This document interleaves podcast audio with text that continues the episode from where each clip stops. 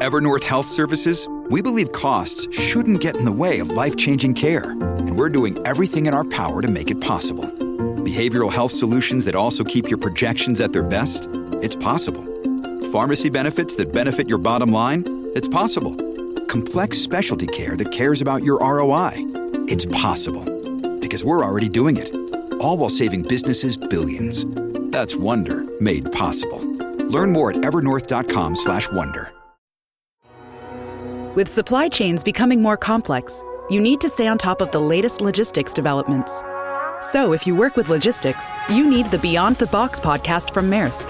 It's the easy way to keep up to date with everything from digital disruption in logistics to the need for supply chain resilience in today's market. Find out more and keep ahead of the game with the Beyond the Box podcast on logistics insights at maersk.com/insights. The matter what matters to you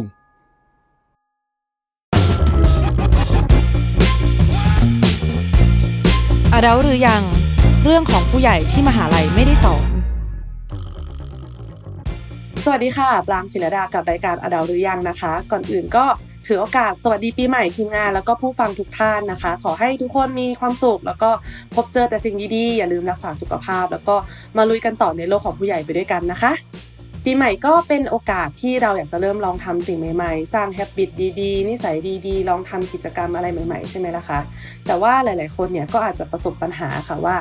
แรกๆเนี่ยเราก็จะแบบมีแรงเยอะมากจากการที่แบบโอ้อินเนอร์ของความปีใหม่อะไรอย่างเงี้ยก็จะแบบมีความขยันทำทุกวันเลย แต่พอแบบเวลาผ่านพ้นไปอย่างรวดเร็วจู่ๆก็ทันวาคมมองย้อนกลับไปอ้าวจู่ๆเราก็แบบมีหลายสิ่งเหลือเกินที่แบบเลิกทำไประหว่างทางนะคะ วันนี้เนี่ยเราก็จะมาพูดคุยกันถึงสิ่งนี้การรวมถึงแนะนำกิจวัตรดีๆ ที่หลายๆ คนอาจจะแบบเคยได้ยินผ่านหูมาบ้างนะคะ นั่นก็คือการทำ bullet journal ค่ะ ตั้งแต่ว่ามันคืออะไรวิธีทำข้อดีมันจะแบบว่าส่งผลดีต่อเรายังไงบ้างนะคะ แล้วก็แชร์ how to ว่าเราจะสามารถที่จะแบบคีปการทำ bullet journal หรือว่า habit ต่างๆ ในชีวิตเนี่ย ต่อไปตลอดทั้งปีได้ยังไงกันค่ะ ซึ่งปรางเองเนี่ยวต้องสารภาพก่อนเลยค่ะว่า ไม่เคยได้ยินคำว่า bullet journal มาก่อนเลย จนกระทั่งแบบมีการแบบเด้งขึ้นมาในหน้า Facebook ว่าโอเค New Year Resolution ฉันจะทำ bullet journal แล้วปางก็อ่านคอมเมนต์ว่ามันคืออะไรวะ ซึ่งจนถึงตอนนี้เนี่ยก็ยังไม่เคยรู้เลยนะคะ ว่ามันคืออะไร เรียกได้ว่าเดี๋ยวจะมาเรียนรู้สิ่งใหม่ไปพร้อมกับทุกคนตอนรับปีใหม่กันไปเลยค่ะ วันนี้เนี่ยเราก็มีแขกรับเชิญนะคะ ที่เรียกได้ว่า specialize ด้านนี้มากๆนะคะ ที่จะแบบมาอธิบายให้ทุกคนฟังกันนะคะ ก็สวัสดีค่ะพี่พีท สวัสดีค่ะ สวัสดีค่ะ พี่พีทแนะนำตัวหน่อยค่ะ สวัสดีค่ะอ่าชื่อพีทนะคะ เป็นอ่าเจ้าของเพจ Bullet Journal Thailand ค่ะ ซึ่งอ่าพีททำบูโจมาตั้งแต่ตอนต้นปี 2015 แล้วก็ทำมาเรื่อยๆ จนถึงปัจจุบันค่ะคือเรียกได้ว่าปังเพิ่งได้ยินคำเนี้ยมาในช่วงหนึ่งสัปดาห์แต่พี่แบบเจ็ดปีแล้วทำไมถึงมันเริ่มรู้จักแล้วเริ่มสนใจสิ่งนี้ได้อะคะอ่าถ้าจะให้เล่าย้อนความเลยเนี่ยตอนเมื่อก่อนนะคะ พีททำงานฟรีแลนซ์มาตลอด แล้วก็ ค่อนข้างมั่นใจในตัวเองระดับหนึ่งว่าเราจัดการชีวิตตัวเองได้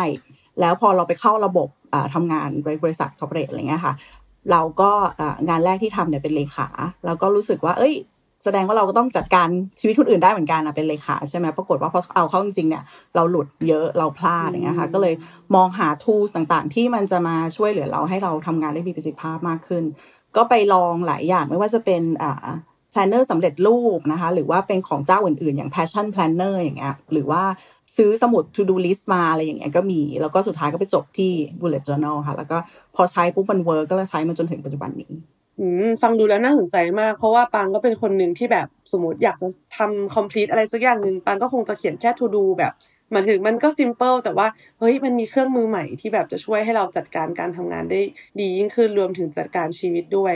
ทีนี้คำถามแรกเลยค่ะ เนื่องจากว่าคือต้องแชร์ก่อนว่าปรางเนี่ยเห็นคำนี้ครั้งแรกเนี่ยปางก็เข้าใจว่ามันก็คือคงจะเหมือนการจดไดอารี่ แต่ว่าเขียนเป็น bullet point ละมั้งอะไรอย่างเงี้ยอืมก็เลยแบบแล้วเสร็จปุ๊บทีเนี้ยคือปางเห็นใน Facebook แล้วปางก็ไปเห็น comment แล้วก็แบบเฮ้ยหน้าตามันมันแปลกแล้วมันดูเป็นระบบอะไรที่แบบ ลึกซึ้งมากเลยค่ะ ขอถามเลยได้ไหมคะว่า bullet journal หรือที่เรียกเก๋ๆว่า BuJo เนี่ยมันคืออะไรอะคะค่ะถ้าเกิดว่าตามที่ mister Ryder คือคือคนที่ก่อตั้ง method หรือระบบอันเนี้ยนะคะ เขาก็จะบอกว่ามันเป็น tools อ่า analog สำหรับดิจิ t a ลเอจคือยุคดิจิ t a ลสมัยเนี้ยนะ แต่ว่าเรายังมาทำมืออยู่ทำในสมุดอยู่ ซึ่งมันจะเอามาไว้สำหรับแพลนอนาคตนะคะจัดการปัจจุบันแล้วก็บันทึกอดีตสามอันเนี้ยรวมกันอยู่รวมกัน แต่สำหรับพีทนะ ถ้าเกิดจะให้พูดแบบง่ายที่สุดอันนั้นคืออาจจะเป็นฟังคำแบบว่าสวยหรูไปนิดนึง แต่ถ้าเกิดว่าให้ง่าย ๆ เลยนะ ลองนึกไปถึงกราฟวงกลมสามอันที่มันซ้อนกันนะคะ ค่ะ เออ แล้วก็อันบนเป็นไดอารี่ อันซ้ายนะไหนก็ได้เป็น to do list แล้วก็อีกอันหนึ่งนะคะเป็น planner นั่นคือมันก็คืออันหนึ่งอดีต อันหนึ่งปัจจุบันอันหนึ่งอนาคตนั่นแหละแล้ว bullet journal อยู่ตรงกลางถามว่าอันไหนใหญ่กว่าเล็กกว่าเนี่ยมันขึ้นอยู่กับเราเลยว่าเราอยากจะให้มันเป็นอะไร บางคนก็เฮฟวี่ทางด้าน to do list บางคนก็เฮฟวี่ทางด้านแพลนอย่างเดียว บางคนก็แดรี่เยอะๆ แต่สุดท้ายแล้วมันเป็นทั้งสามอย่างรวมกันค่ะ โห เท่อะ เออกลายเป็นว่าตอนนี้คนที่ทำ diary หรือ to do list นี่คือหันควับแล้วนะคะ แบบเฮ้ยมันคืออะไรอะไรอย่างเงี้ยค่ะ แล้วอืมแล้วว่าแต่มันมันต่างยังไงอะคะกับการแบบจด diary ทั่วไปมันเอาจริงๆ คือตอนเนี้ยคือเหมือนเราคุยกันด้วยเสียงอะคือปังปังเองก็ไม่รู้เหมือนกันว่าหน้าตามันมันเป็นยังไงอะคะพี่ อืมคือถ้าเกิดว่าเป็นไดอารี่ทั่วไปอะค่ะจริงๆพีทเองก็จดมาตั้งแต่เด็กตั้งแต่หกขวบแล้วจดมาตลอดจนมาถึงยุคดิจิตอลเราก็มีไดอารี่ออนไลน์เคยเคยเห็นใช่ไหมแบบเว็บไซต์ไดอารี่ออนไลน์อะไรเงี้ยแล้วก็พอกลับมาปุ๊บ อ่าเราก็ทุกคนก็จะมีไดอารี่เป็นตั้งตั้งตั้งตั้งแล้วพอเริ่มเข้าสู่วัยการเรียน เราก็จะมีสมัยก่อนจะมี planner สำเร็จรูปที่มันเป็นเป็นเดือนเดือนเดือนแล้วก็เป็นช่องอ่า to do list อะไรอย่างเงี้ยใช่ไหมคะอ่ามันก็จะเป็นอีกอันหนึ่งแยกกันละสองอัน พอมาถึงยุคทางงานเราคงจะไม่ได้มีสมุดเล่มสวยๆ แล้วก็สมุดอะไรก็ได้เล่มหนึ่งกระดาษ A4 แล้วเราก็แปะโน้ต to do list หน้าจอคอมเรา ทั้งหมดทั้งมวลนั้นอะมันต่างกันตรงที่ถ้าเกิดว่าเราเอา Post-it ทุกอย่างมารวมกันในเล่มเล่มเดียวอะค่ะ และไดอารี่มารวมกันและ planner มารวมกันอะเวลาเราต้องการหาอะไร ไม่ว่าจะเป็นสิ่งที่เรากำลังจะทำณตอนนี้หรือในอนาคต หรือเฮ้ยเราทำอะไรไปแล้วเมื่อไหร่ มันอยู่ในเล่มเดียวกัน มันสามารถที่จะเปิดไปได้แล้วก็รีเฟอร์ถึงกันแบบลิงก์ถึงกันได้หมดเลย โดยที่เราไม่ต้องไปแยกว่า เออ ถ้าเกิดเราอยากรู้เรื่องนี้นะ เราต้องไปเปิดไดอารี่ของปีนี้ เล่มนี้ที่วางอยู่ตรงนี้อะไรอย่างเงี้ย อืม อืม แต่สุดท้ายแล้วอะค่ะ ก็คือตัวบูโจเนี่ยมัน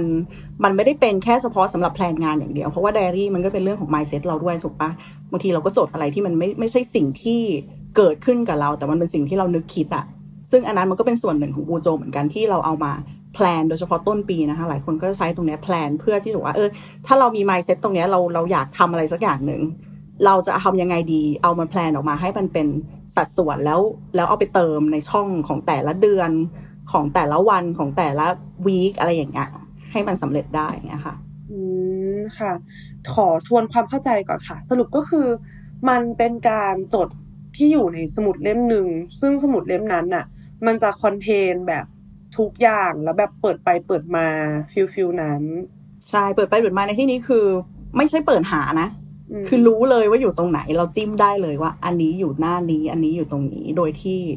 คือคือถ้าเป็นไดอารี่ใช่ไหมคะเราก็จะเราก็จะมีอินเด็กซ์อย่างเดียวคือวัน อืมค่ะ อืม แต่ถ้าเป็นบูโจอินเด็กซ์ของเราจะไม่ใช่ ไม่ใช่วันที่ มันจะเป็นเนื้อหาเนื้อเรื่องที่เราต้องการเลย ฟังแล้วรู้สึกว่ามันยิ่งใหญ่กว่าที่หนูคิดทีนี้เนี่ย ถ้าอยากจะเริ่มต้นเข้าใจมันจริงๆอะค่ะ มันมันเริ่มยังไงดีคะพี่รู้สึกว่ามันมีความหลากหลายอยู่ในสิ่งนี้มาก ๆ คิดคำถามต่อไม่ออกเลยค่ะ โดยส่วนใหญ่นะคะ เวลาที่พีทสอนในคลาสเนี่ยเวลาเริ่มต้นเนี่ย คนที่อยากจะทำ bullet journal นะคะเขาจะพอรู้มาบ้างคือเขารู้จัก key มาก่อน key หรือคำว่ากุญแจเนี่ยค่ะ มันคือคือ bullet journal มันคือ การทำ journal หรือการเขียน diary เขียน journal ด้วย bullet bullet ก็มาจาก bullet point นั่นแหละเป็นจุดจุดๆอืมซึ่ง Mister Ryder เขาบอกว่าวิธีการใช้ไอ้จุดตรงเนี้ยมันมีความหมายแล้วมันก็ง่าย แล้วมันก็เป็นระบบที่ทำให้รู้ว่าจุดแปลว่าอะไร สัญลักษณ์อันนี้แปลว่าอะไรคือเบื้องต้นเนี่ยทุกคนจะต้องรู้สัญลักษณ์ก่อน พอได้สัญลักษณ์ปุ๊บนะคะจริง ๆ สัญลักษณ์เหล่านี้มันก็ไม่ได้หมายความว่าจะต้องเป๊ะเป๊ะๆตามที่คุณ Ryder เขาบอก มันก็ปรับเปลี่ยนไปได้ตามสภาพของคนใช้งาน อย่างเช่น ถ้าพีทชอบอะอย่างคุณ Ryder บอกให้ใช้จุด แปลว่า task อย่างเงี้ย แต่พีทเป็นคนใช้ปากกาหัวแหลม 0.38 จุดแล้วมองไม่เห็น พี่ก็เปลี่ยนเป็นวงกลมเปลี่ยนเป็นสี่เหลี่ยมอะไรก็ได้ที่มันจะลงใจเราอะไรเงี้ยอืมอืมแต่ขั้นแรกคือทุกคนต้องรู้จักคีย์ของมันก่อนค่ะ ถึงจะเริ่มได้ อ๋อโอเค แปลว่าสิ่งที่ปังเข้าใจตอนแรกก็ไม่ได้เข้าใจผิดมาก มันเหมือนกับการจดสิ่งต่างๆ แต่ว่า จดอย่างเป็นหมวดหมู่ อันนี้ปังเข้าใจถูถูกกไหมต้องคะถูกต้องอ๋อค่ะซึ่งคีย์เนี่ยก็คือหมวดหมู่ต่างๆ แล้วทีนี้เนี่ยคีย์เนี่ย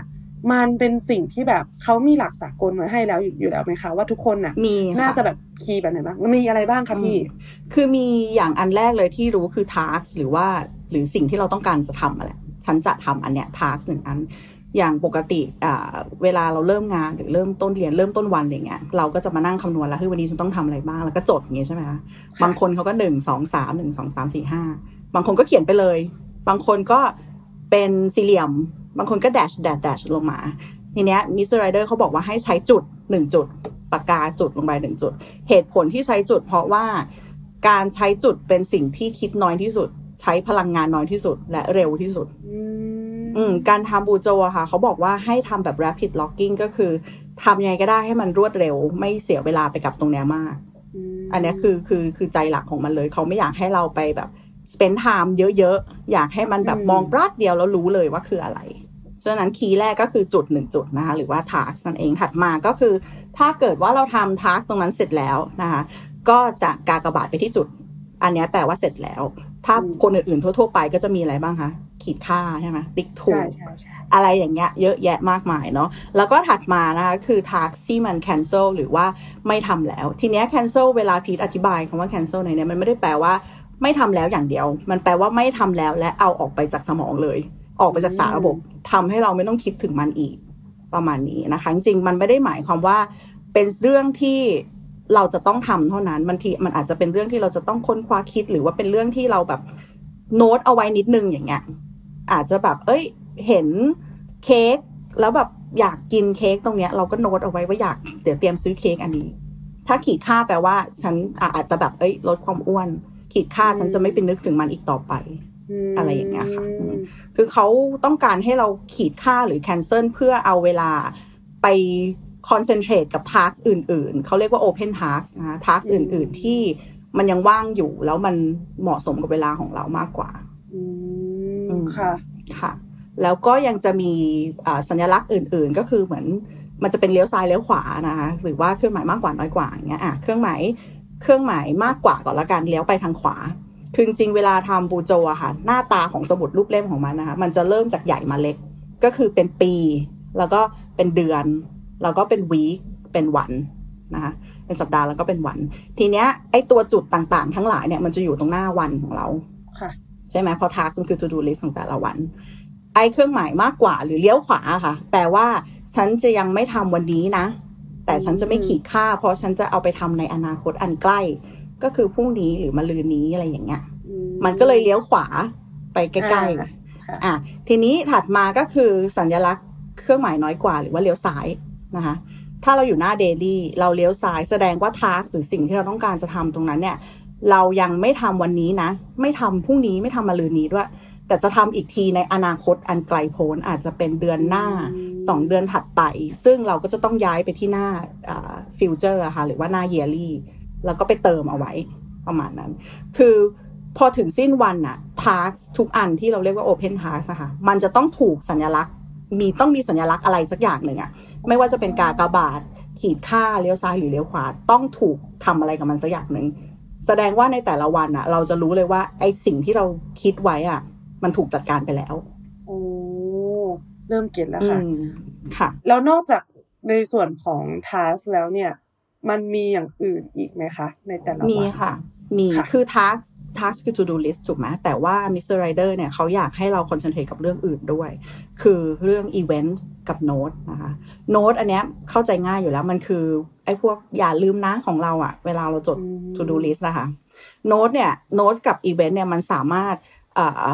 เชื่อมกันกับตัว task ได้ ก็คือถ้าสมมติเรามี task อะไรสักอย่างหนึ่งแล้วเราก็โน้ตเอาไว้ หรือใส่ event เอาไว้ที่มันเกี่ยวข้อง แต่พี่อยากจะเล่าในเรื่องของอีเวนต์เพิ่มเติมนิดหนึ่งอีเวนต์ในที่เนี้ยไม่ได้หมายความว่าปาร์ตี้งานปีใหม่งานอะไรอย่างเงี้ยนะมันอาจจะหมายถึงอย่างนั้นด้วย แต่อีเวนต์หลักๆ แล้วแปลว่า อะไรก็แล้วแต่ที่เกิดขึ้นกับเราแล้ว เรารู้สึกว่ามันจะมีผลต่อเราในอนาคต ไม่ว่าจะเป็นทางจิตใจทางร่างกายหรืออะไรก็แล้วแต่ มันอืมมันมีหลายอย่าง เช่น อ่าพีทมีลูกชายหนึ่งคน กลับมาบ้าน เราเห็นลูกเรายืนล้างจานอยู่โดยที่เราไม่ต้องบอก มันคืออีเวนต์หนึ่งของพีทว่าเฮ้ยวันนี้ลูกเราล้างจานเองโดยที่เราไม่ต้องบอกมันแบบมีผลทางจิตใจ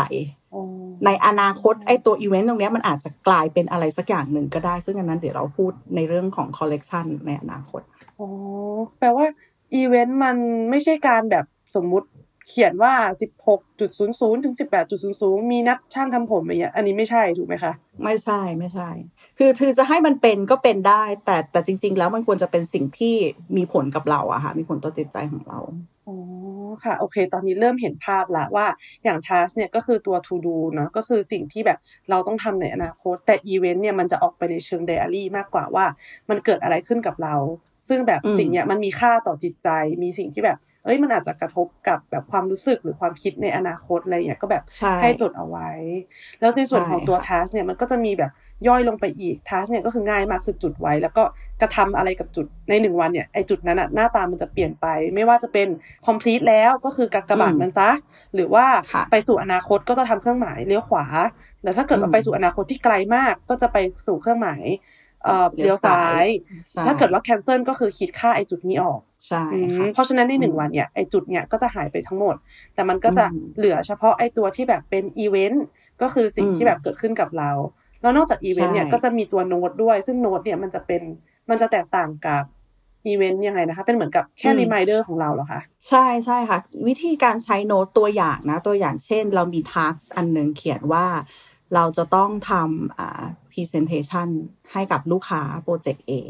โน้ตของเราอาจจะเขียนว่าลูกค้าไม่ชอบสีฟ้า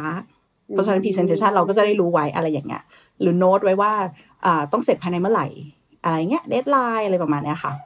อืมอืมในนั้น task มันก็สามารถย่อยเข้ามาได้อีกนะ เหมือนเวลาเราทำย่อหน้าค่ะ task ที่หนึ่งอะต้องเตรียมงานปาร์ตี้วันเกิดเพื่อน task ที่สองในกะ task ที่สองก็จะย่อหน้าเข้ามาไอเกี่ยวกับเตรียมงานปาร์ตี้เนี่ยคุณจะต้องทำอะไรบ้างอะซื้อลูกโป่งซื้อขนมอะไรอย่างเงี้ยไปจริง ๆ แล้วอยากจะ mention นิดนึงว่าถ้าเกิดว่าจะไปไป search นะคะเกี่ยวกับตัว key ต่างๆ เนี่ยจะงงนิดนึง เพราะว่าในโลกแห่งความเป็นจริงแล้วเนี่ย ทุกคนไม่ได้ใช้ key ที่เป็นแบบนี้เสมอ หมายถึงว่าจุดไม่ได้แปลว่า task เสมอ บางคนจุดอาจจะแปลอย่างอื่นก็ได้ แต่ถ้าเกิดว่าอยากจะไปดูต้นฉบับนะคะให้ดูในเว็บไซต์ของ Mr. Ryder คือ bulletjournal.com ถ้าอันนั้นจะเป็นต้นฉบับหลังจากที่เราทำมาสักพักหนึ่งแล้วเนี่ย เราจะเริ่มจำได้แล้วว่า key แบบไหนที่มันเหมาะสมกับเรา แล้วเราก็จะใช้อันนั้นตลอดไปเรื่อยอืม ค่ะๆอืมนอกจากเมนเมนที่เป็น task event note แล้วเนี่ยมีอย่างอื่นอีกไหมคะอ่ามีเพิ่มเติมขึ้นมาก็จะเป็นพวกอ่าตัวดอกจันนะคะ อันนี้หลายๆ คนน่าจะเข้าใจอยู่แล้วมันแปลว่าสำคัญ เนาะอืมก็คือค่ะมันก็จะถูกดอกจันคือใส่ดาวเอาไว้หน้าทาร์กนั้นๆ ปกติเวลาเราทำ to do list อะค่ะค่ะบางคนเขาก็จะนึกว่าอันไหนสำคัญที่สุดเอามาไว้ข้างบนถูกไหมเขียนหนึ่งสองสามหรือไม่ก็เขียนไล่ลงมาแล้วก็เอ่อไฮไลท์ค่ะอะไรอย่างเงี้ยได้หลายอย่าง อันนี้มันคล้ายๆกันกับไฮไลท์ก็คือดอกจันเอาไว้ เพราะฉะนั้นเวลาที่เรานึก mental inventory ตอนเช้าของเราอะค่ะว่าฉันต้องทำอะไรบ้างอะมันไม่ต้องมาคำไม่ต้องมาค่อย ๆ มาคิดว่าอะไรต้องก่อนต้องหลัง มีนึกอะไรก็ใส่ไปให้หมดเลยม อันนั้นเรียกว่า mental inventory แล้วเราก็ค่อยเอามาดอกจันเอาว่า อันไหนที่จะต้องเสร็จวันนี้ พวกนั้นจะต้องถูกกากบาทตอนเย็นแน่นอน อือืมมแล้วก็ส่วนอ่าตัวอ่า bullet อีกอันหนึ่งที่ฮิตเนาะก็จะเป็นรูปเครื่องหมายตกใจอะค่ะ ขีดแล้วก็จุดเนาะอันเนี้ยแปลว่าให้ research ต่อไปในอนาคตเนาะถ้าเกิดว่าดูตัวอย่างจากของ Mr. Ryder เลยนะคะ ก็คือมีอันหนึ่งที่เขาเขียนเขียนสั้นๆไว้ว่า short film แล้วก็ colon the pigeon man เราอ่านเราไม่รู้เรื่องเลยว่าคืออะไร เพราะว่าเขาเขียนแบบ rapid logging คือเขียนแล้วเขาอ่านเข้าใจคนเดียวถูกไหมคะอืค่ะแต่ถ้าให้พีทแปลนะ แปลว่าเขาอาจจะไปเห็นป้ายโฆษณามาสักอันหนึ่ง เป็นหนังสั้นเรื่อง Pigeon Man แล้วเขาก็ใส่เครื่องหมายตกใจไว้ข้างหน้า แปลว่าเออสนใจนะแต่ว่าเรื่องเกี่ยวกับอะไรก็ไม่รู้ ฉายเมื่อไหร่ก็ไม่รู้ ฉายที่ไหนก็ไม่รู้ ใครแสดงก็ไม่รู้อืม เดี๋ยวฉันจะต้องไปศึกษาเพิ่มเติม อันเนี้ยเขาถึงไม่ใส่เป็นทาร์กว่าแบบเสิร์ชว่าหาที่ไหนเอ่อฉายที่ไหนใครเล่นอะไรอย่างเงี้ยเขาแค่ใส่เครื่องหมายตกใจอันเดียวแปลว่าต้องไปหาข้อมูลเพิ่มเติม เท่าที่ฟังดูแล้วเนี่ยก็เข้าใจมากขึ้นเลยนะคะ ว่าทำไมบูโจถึงทำให้ชีวิตเราแบบไม่ตกหล่นอะในแง่ของแบบใช่อนาคตเองว่าจะทำอะไรหรือตอนนี้เราคิดถึงอะไรหรือว่าในอดีตหรืออะไรอย่างเงี้ยมันค่อนข้างที่จะแบบครบถ้วนพอสมควรหรือว่าแบบ สำหรับใครที่แบบเอ้ยสมมติคิดว่ายังไม่ครบก็ประดิษฐ์คีย์ขึ้นมาเพิ่มได้อีกถูกไหมถูคะกต้องใช่ค่ะ อืมค่ะ ทีนี้เข้าใจแล้วว่าในหนึ่งหน้ามันน่าจะเป็นประมาณนี้ ทีนี้เนี่ยย้อนกลับไปนิดนึงค่ะ ที่พี่พีทบอกว่ามันจะเป็นหมวดใหญ่ที่เป็นปีก่อนมาเป็นเดือนมาเป็นวันอืมอันเนี้ยมันจะอันเนี้ยปังจินตนาการถึงไอ้พวกหนังสือที่เป็น planner ที่เขาแบบมีหน้าปี มีหน้าเดือนมีหน้าวัน คือเหมือนกับมันจะย่อยลงมาแล้วถ้าเกิดว่าอันไหนเป็น task ของสมมติ ไม่ใช่ของวันนี้แต่เราคิดว่าแบบเดือนเนี่ยต้องทำให้สำเร็จ มันก็จะไปเขียนอยู่เดือน อันนี้ปังเข้าใจถูกไหมคะเข้าใจถูกค่ะ แต่ข้อแตกต่างระหว่าง planner สำเร็จรูปที่เราเห็นกับ BuJo ที่เราทำเองนะ อย่างแรกที่พีทสังเกตนะคะก็คือปฏิทิน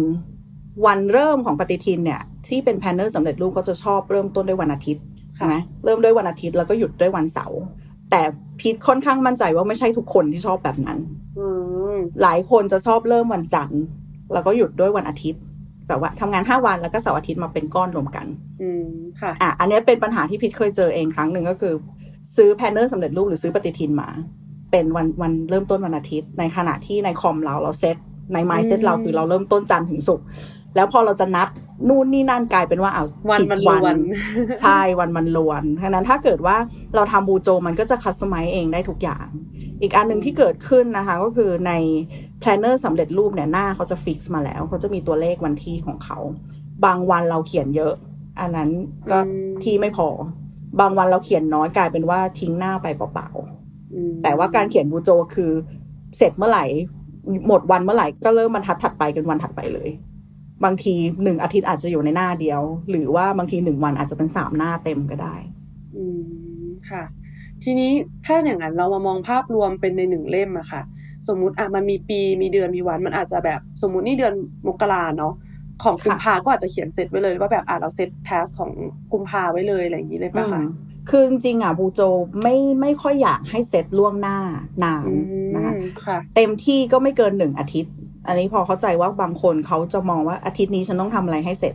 อันเนี้ยคือคือกว้างสุดแล้วกับอีกอันหนึ่งก็คือ เดือนนี้ฉันต้องทำอะไรให้เสร็จแต่สุดท้ายแล้วมันก็ต้องมีมีเดลี่มาขั้นตรงกลางอยู่ดี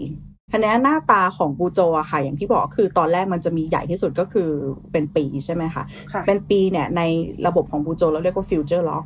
ก็คือการเขียนสำหรับในอนาคต มันก็เป็น plan ในอนาคตนั่นเอง ลองนึกซะว่าเราได้ปฏิทินมาใหม่ อันนั้นอะคือ future log ของเรา แต่เรามีที่ให้เขียนมากกว่านั้น ก็คือเวลาปฏิทินเราได้มาใหม่ทำอะไรคะ หาวันหยุดใช่ไหม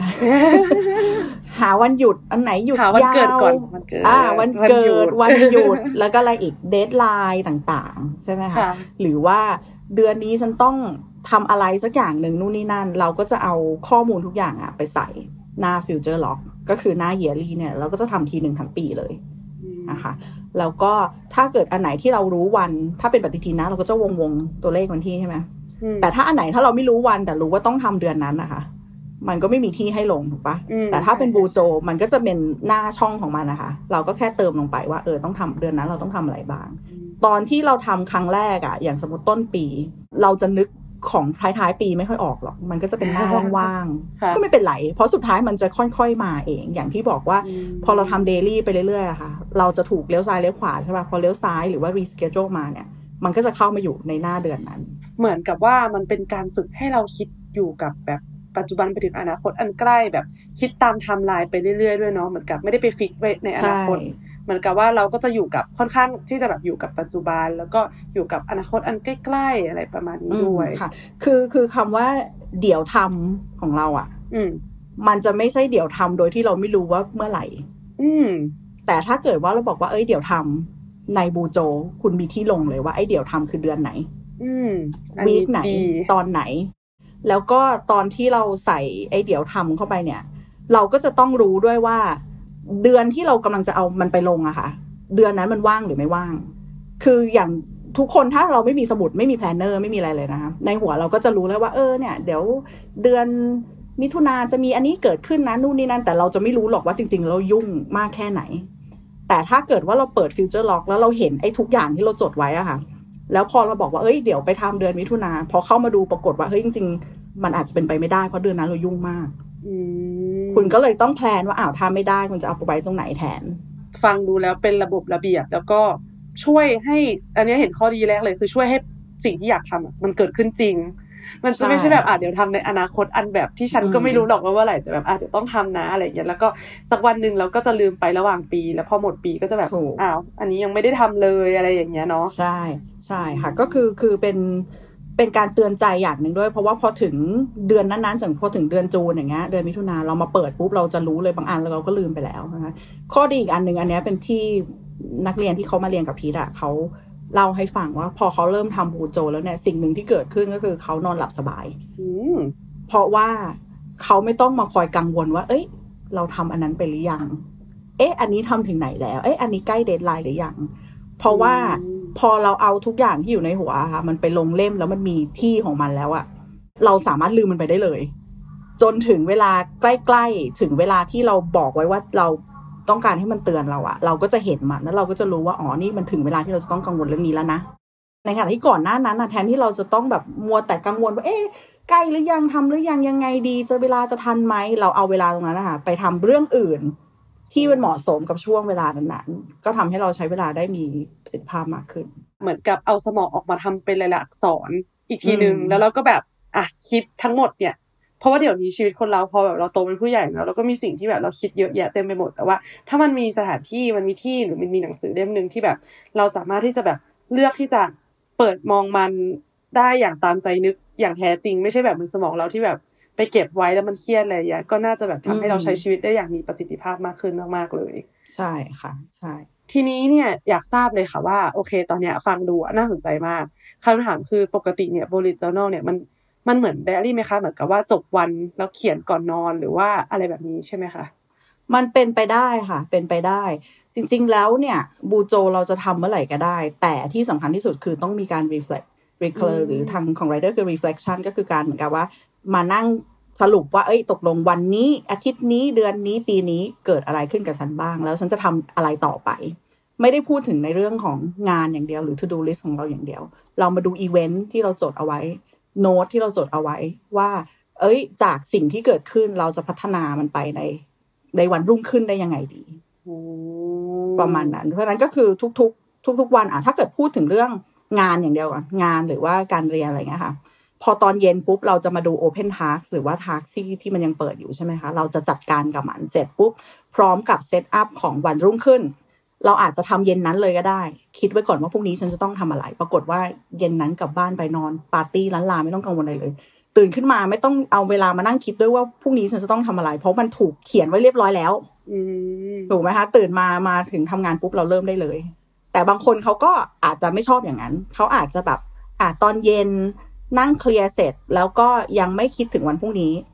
เขาอาจจะมีการเขียนไดอารี่สั้น ๆ ของวันนั้น อาจจะมีการเขียน gratitude log ก็ได้ gratitude log ก็คือเหมือนเขียนขอบคุณว่าวันนี้มีอะไรดีๆ เกิดขึ้นกับเราบ้างชีวิตเรามันไม่ได้เลวร้ายเสมอไป มีเรื่องดีๆ อะไรก็เขียนลงไปนะอันนี้ก็เป็นเป็นสิ่งที่ดีนะคะแล้วก็พอตอนเช้ามาเขาก็ค่อยมานั่ง set up ของเขา อันนี้แล้วแต่ความชอบส่วนตัวเลย เข้าใจได้รู้สึกว่าเออ มันเป็นอะไรที่เป็นเครื่องมือที่ adapt กับชีวิตของคนได้หลากหลายมาก ๆ เหมือนกับว่า อยากทำตอนไหนอะไรยังไง แต่ว่า part สำคัญที่ทุกคนห้ามลืมเลย คืออย่าลืมที่จะกลับมา reflect แล้วก็ขีดค่ากากบาทหรือติ๊กหรืออะไรก็ตามใช่ทีกับสิ่งที่แบบมันเกิดขึ้นในแต่ละวันไปด้วย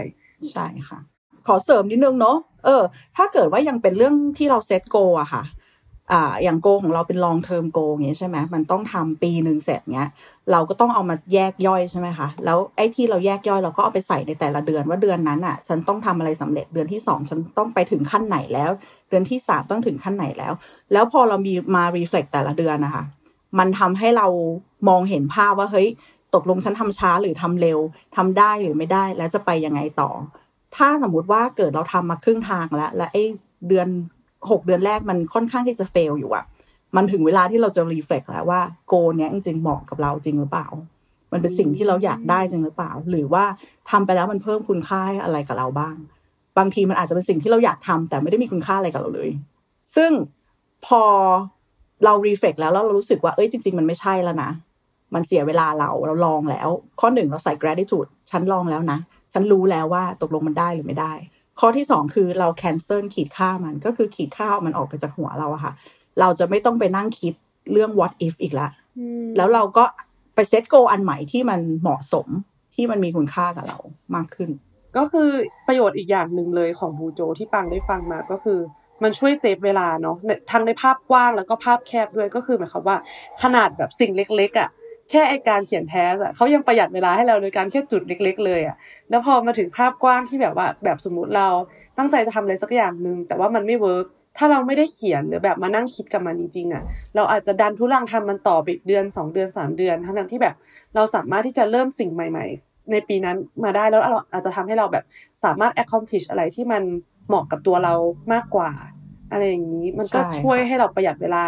ทั้งในส่วนของเวลาเล็กๆ เป็นเสี้ยววิจนไปถึงหลักเดือนหรือหลักปีเลยก็ว่าได้ อืมมีคำหนึ่งที่พีทพูดบ่อยๆ นะ เวลาที่ทำเวิร์กช็อปนะคะก็คือ ให้ทำอ่า mental inventory ก็คือเขียนสิ่งที่เราอยากจะเป็นอยากจะทำลงมาในกระดาษเนี่ยแล้วมันจะต้องมีทุกคนอะ มันจะมีสิ่งที่แบบเป็นความฝันตั้งแต่สมัยห้าขวบอะซึ่งมันก็ยังเป็นอยู่จนถึงปัจจุบันนี้ แล้วพอหลังจากที่เขาลองเขาลองเอามาเซตเป็นโก แล้วลองทำจริง ๆอะค่ะ แล้วเขาก็มารู้ว่า ไอ้ที่เขา คิดอยู่นั่นแหละ what if what if ตั้งแต่ห้าขวบอะจริง ๆ มันไม่ใช่สิ่งที่เขาอยากทำเลยโอ้แล้วเขาก็ตัดตรงนั้นออกมันก็เหมือนแบ่งพื้นที่ในสมองไปคิดเรื่องอื่นที่มันแบบ หรือโกอื่นของเขาอะไรอย่างเงี้ยโอ้เดี๋ยวได้ว่ากลับไปแก้แก้อะไรบางอย่างในชีวิตขึ้นได้อย่างยิ่งใหญ่เลยนะคะ โดยสรุปเนี่ยประโยชน์ของตัวบูโจเนี่ยโอ้โหฟังดูแล้วหลากหลายมากเลยนะคะ ทั้งในเรื่องของการแพลนการเซตเป้าหมาย รวมถึงการประหยัดเวลาลดความเครียดก่อนนอน หรือลดความเครียดในภาพใหญ่หรือว่า อาจจะช่วยขี้คลายปัญหาสุขภาพจิตบางอย่างที่แบบทำให้เหมือนกับจิตใจเราสบายขึ้น แล้วก็ทำให้เราอาจจะ achieve goal ได้แบบที่มีประสิทธิภาพมากขึ้นด้วย ทีนี้ค่ะคุยกันมาถึงตรงนี้แล้วเนี่ยปางก็จะเริ่มเข้าใจละว่าที่พี่พีทบอกว่าเออ ตอนที่พี่พีทมาทำงานประจำแล้วรู้สึกว่าแบบไอ้ to do list หรืออะไรเงี้ยมันเริ่มไม่ตอบโจทย์พี่พีทแล้วแล้วแล้ว พอได้มาทำบูโจอะค่ะ มันก็แบบเหมือนทำให้พี่พีททำงานได้อย่างมีประสิทธิภาพมากขึ้น ในฐานะผู้ใหญ่คนหนึ่งที่อยู่ในโลกของการทำงานอะไรเงี้ยค่ะ อยากทราบว่าBuJo เนี่ยมันเข้ามาช่วยให้เราในฐานะที่แบบอาจจะเป็นมนุษย์ออฟฟิศมนุษย์ฟรีแลนซ์คนที่แบบโตเป็นผู้ใหญ่อะไรเงี้ยมันเข้ามาทำให้เราได้ทบทวนชีวิตหรือว่าเป็นผู้ช่วยให้เราแบบ ทำอะไรอย่างนี้ได้ยังไงได้มากขึ้นบ้างค่ะ จากประสบการณ์ที่พีทค่ะ คือจากการที่พีทใช้ BuJo มา คือณปัจจุบันนี้พีทมีงานประจำก็จริง แต่พี่ก็ยังมี job แบบพาร์ทไทม์อื่น ๆทำหลายอย่าง แล้วก็หลาย ๆ คนจะถามว่าคุณเอาเวลาตรงไหนไปทำทำไมมันเยอะแยะขนาดนี้ ซึ่งมันก็มาจากบูโจนั่นแหละในขณะที่ไอ้งานอื่น ๆ ที่พี่ทำงานสนุกไม่ว่าจะเป็นเรื่องเล่น ๆ ที่เราชอบทำหรืองานจริง ๆ อะไรเงี้ยค่ะ มันก็ไม่ทำให้งานประจำของเราเสียเลยสักนิดเดียว เพราะว่าเราใช้เวลาให้มันถูกต้อง งานที่เป็นงานประจำอะค่ะ มันทำเสร็จโดยที่เราเอาเวลาตรงนั้นอะ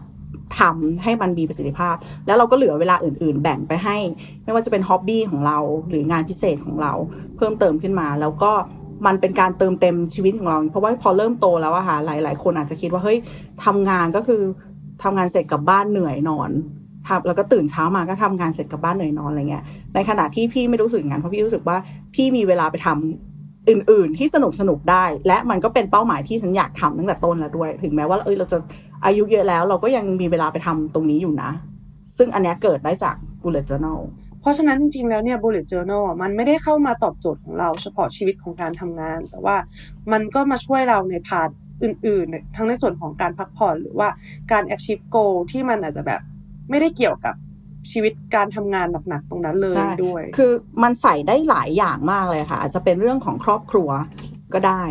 เป็นเรื่องของฮ็อบบี้ก็ได้ เป็นเรื่องของ mental health ก็ได้หมด เราจะ track อะไรก็ได้ที่เราคิดว่ามันสำคัญกับเรา แต่เรื่องงานเนี่ยจริงๆมันก็เป็นส่วนใหญ่ส่วนหนึ่งในบูโจของหลาย ๆ คนที่มาเรียนเลยนะคะ เพราะว่าเพราะว่าชีวิตของเราหลายแบบเปอร์เซ็นต์ชั้งใหญ่ๆมันคืองานอะ เราก็ต้องอะตรงนั้นอะทำยังไงก็ได้ให้มันเสร็จแล้วใช้เวลาแบบมีประสิทธิภาพมากที่สุด เราจะได้เอาเวลาที่เหลือไปใส่ตรงอื่น ทีนี้พี่พีทเมนชั่นตอนต้นค่ะ ที่บอกว่ามันเป็นอนาล็อกทูในยุคสมัยนี้อะไรอย่างเงี้ยค่ะ ก็เลยสงสัยว่าจริง ๆ แล้วเนี่ยอะในยุคนี้หลาย ๆ คนก็บางคนอาจจะแบบถนัด iPad ถนัดมือถือ ถนัดแบบจดอย่างที่ พี่พีทบอกว่ามีเว็บไซต์ที่แบบให้จดไดอารี่ได้อะไรอย่างเงี้ยค่ะเสน่ห์ของบูโจเนี่ย การจดลงในสมุดหรือกระดาษเนี่ยมันแตกต่างมันยังไงบ้างอะคะเอ่อต่างนะคะ พีทลองทั้งสองแบบ ไม่ว่าจะเป็น iPad นะคะเป็นลงคอมพิวเตอร์โปรแกรมอะไรอย่างเงี้ยใช้ก็ใช้เหมือนกันณนะตอนนี้ก็ใช้แบบไฮบริดผสมผสานนะคะเหตุผลเดียวที่ใช้แบบอ่าอย่างอย่าง Google Calendar อย่างเงี้ยเหตุผลเดียวที่ใช้เพราะว่ามันตั้งเตือน เวลาใกล้ๆมันจะเตือนเรา แต่ว่าเวลาเรามองภาพรวมอะค่ะพี่จะมองในเล่ม หลายหลายคนที่ใช้ bullet journal นะ หรือสนใจ bullet journal นะ ขั้นแรกเลยเขาจะต้องเป็นคนชอบจดชอบเขียนชอบ stationery ชอบเครื่องเขียน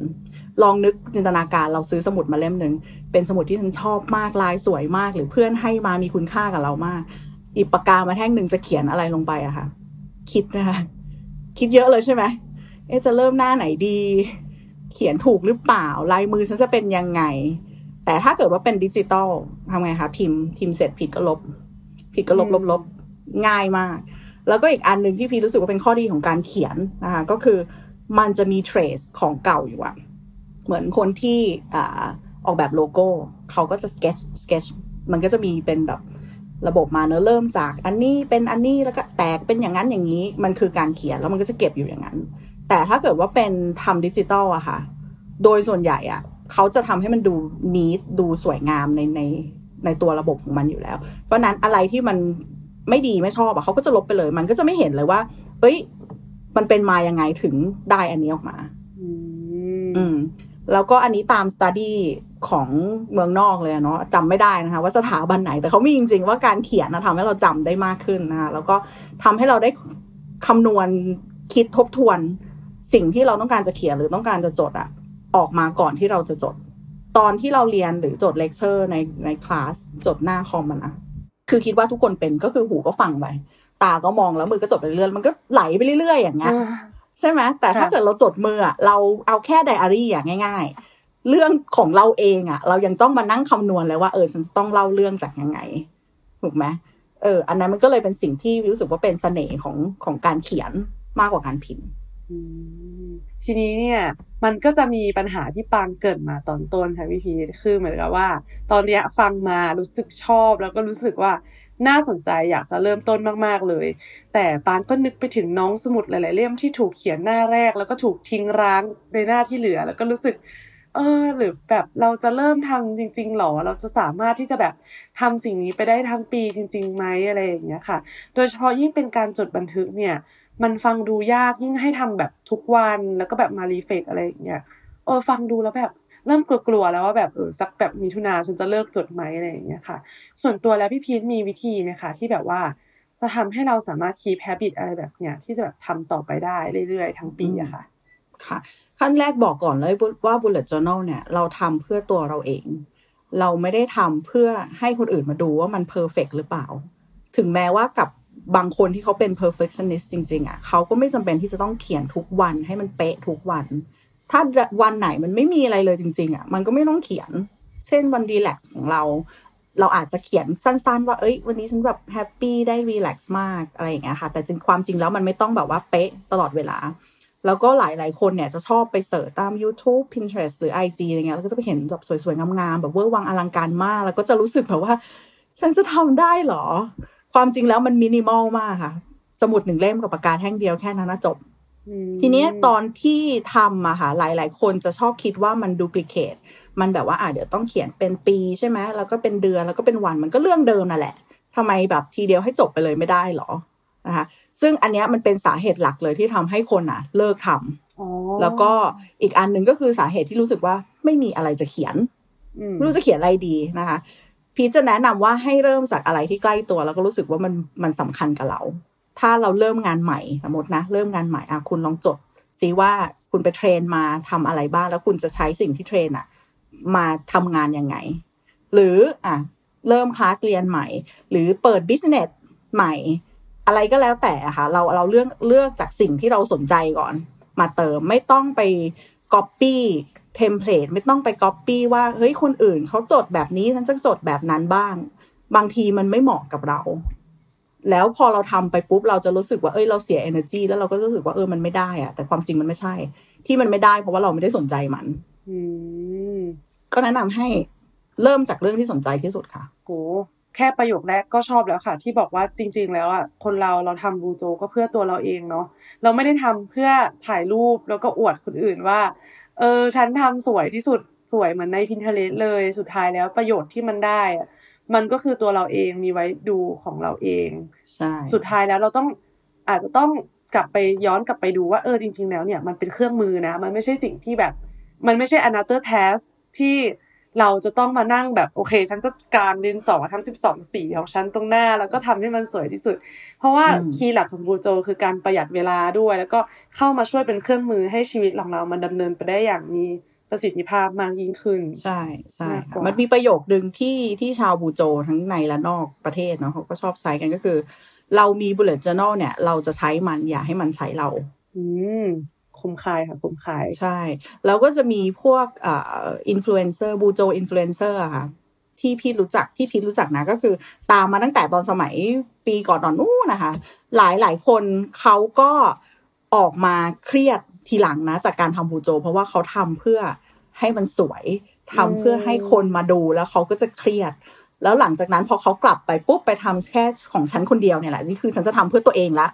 มันกลายว่าเออมัน work เพราะฉะนั้นเนี่ยก็คือสิ่งแรกเลยคือ อย่าไปกดดันว่าการทำสิ่งนี้จะต้องทำออกมาแล้ว perfect อย่าคิดว่าทำออกมาแล้วมันจะต้องสวย แต่ว่าคิดว่ามันคือเครื่องมือของเราเอง ซึ่ง mindset เนี้ยปังคิดว่ามันจะทำให้เราสามารถที่จะ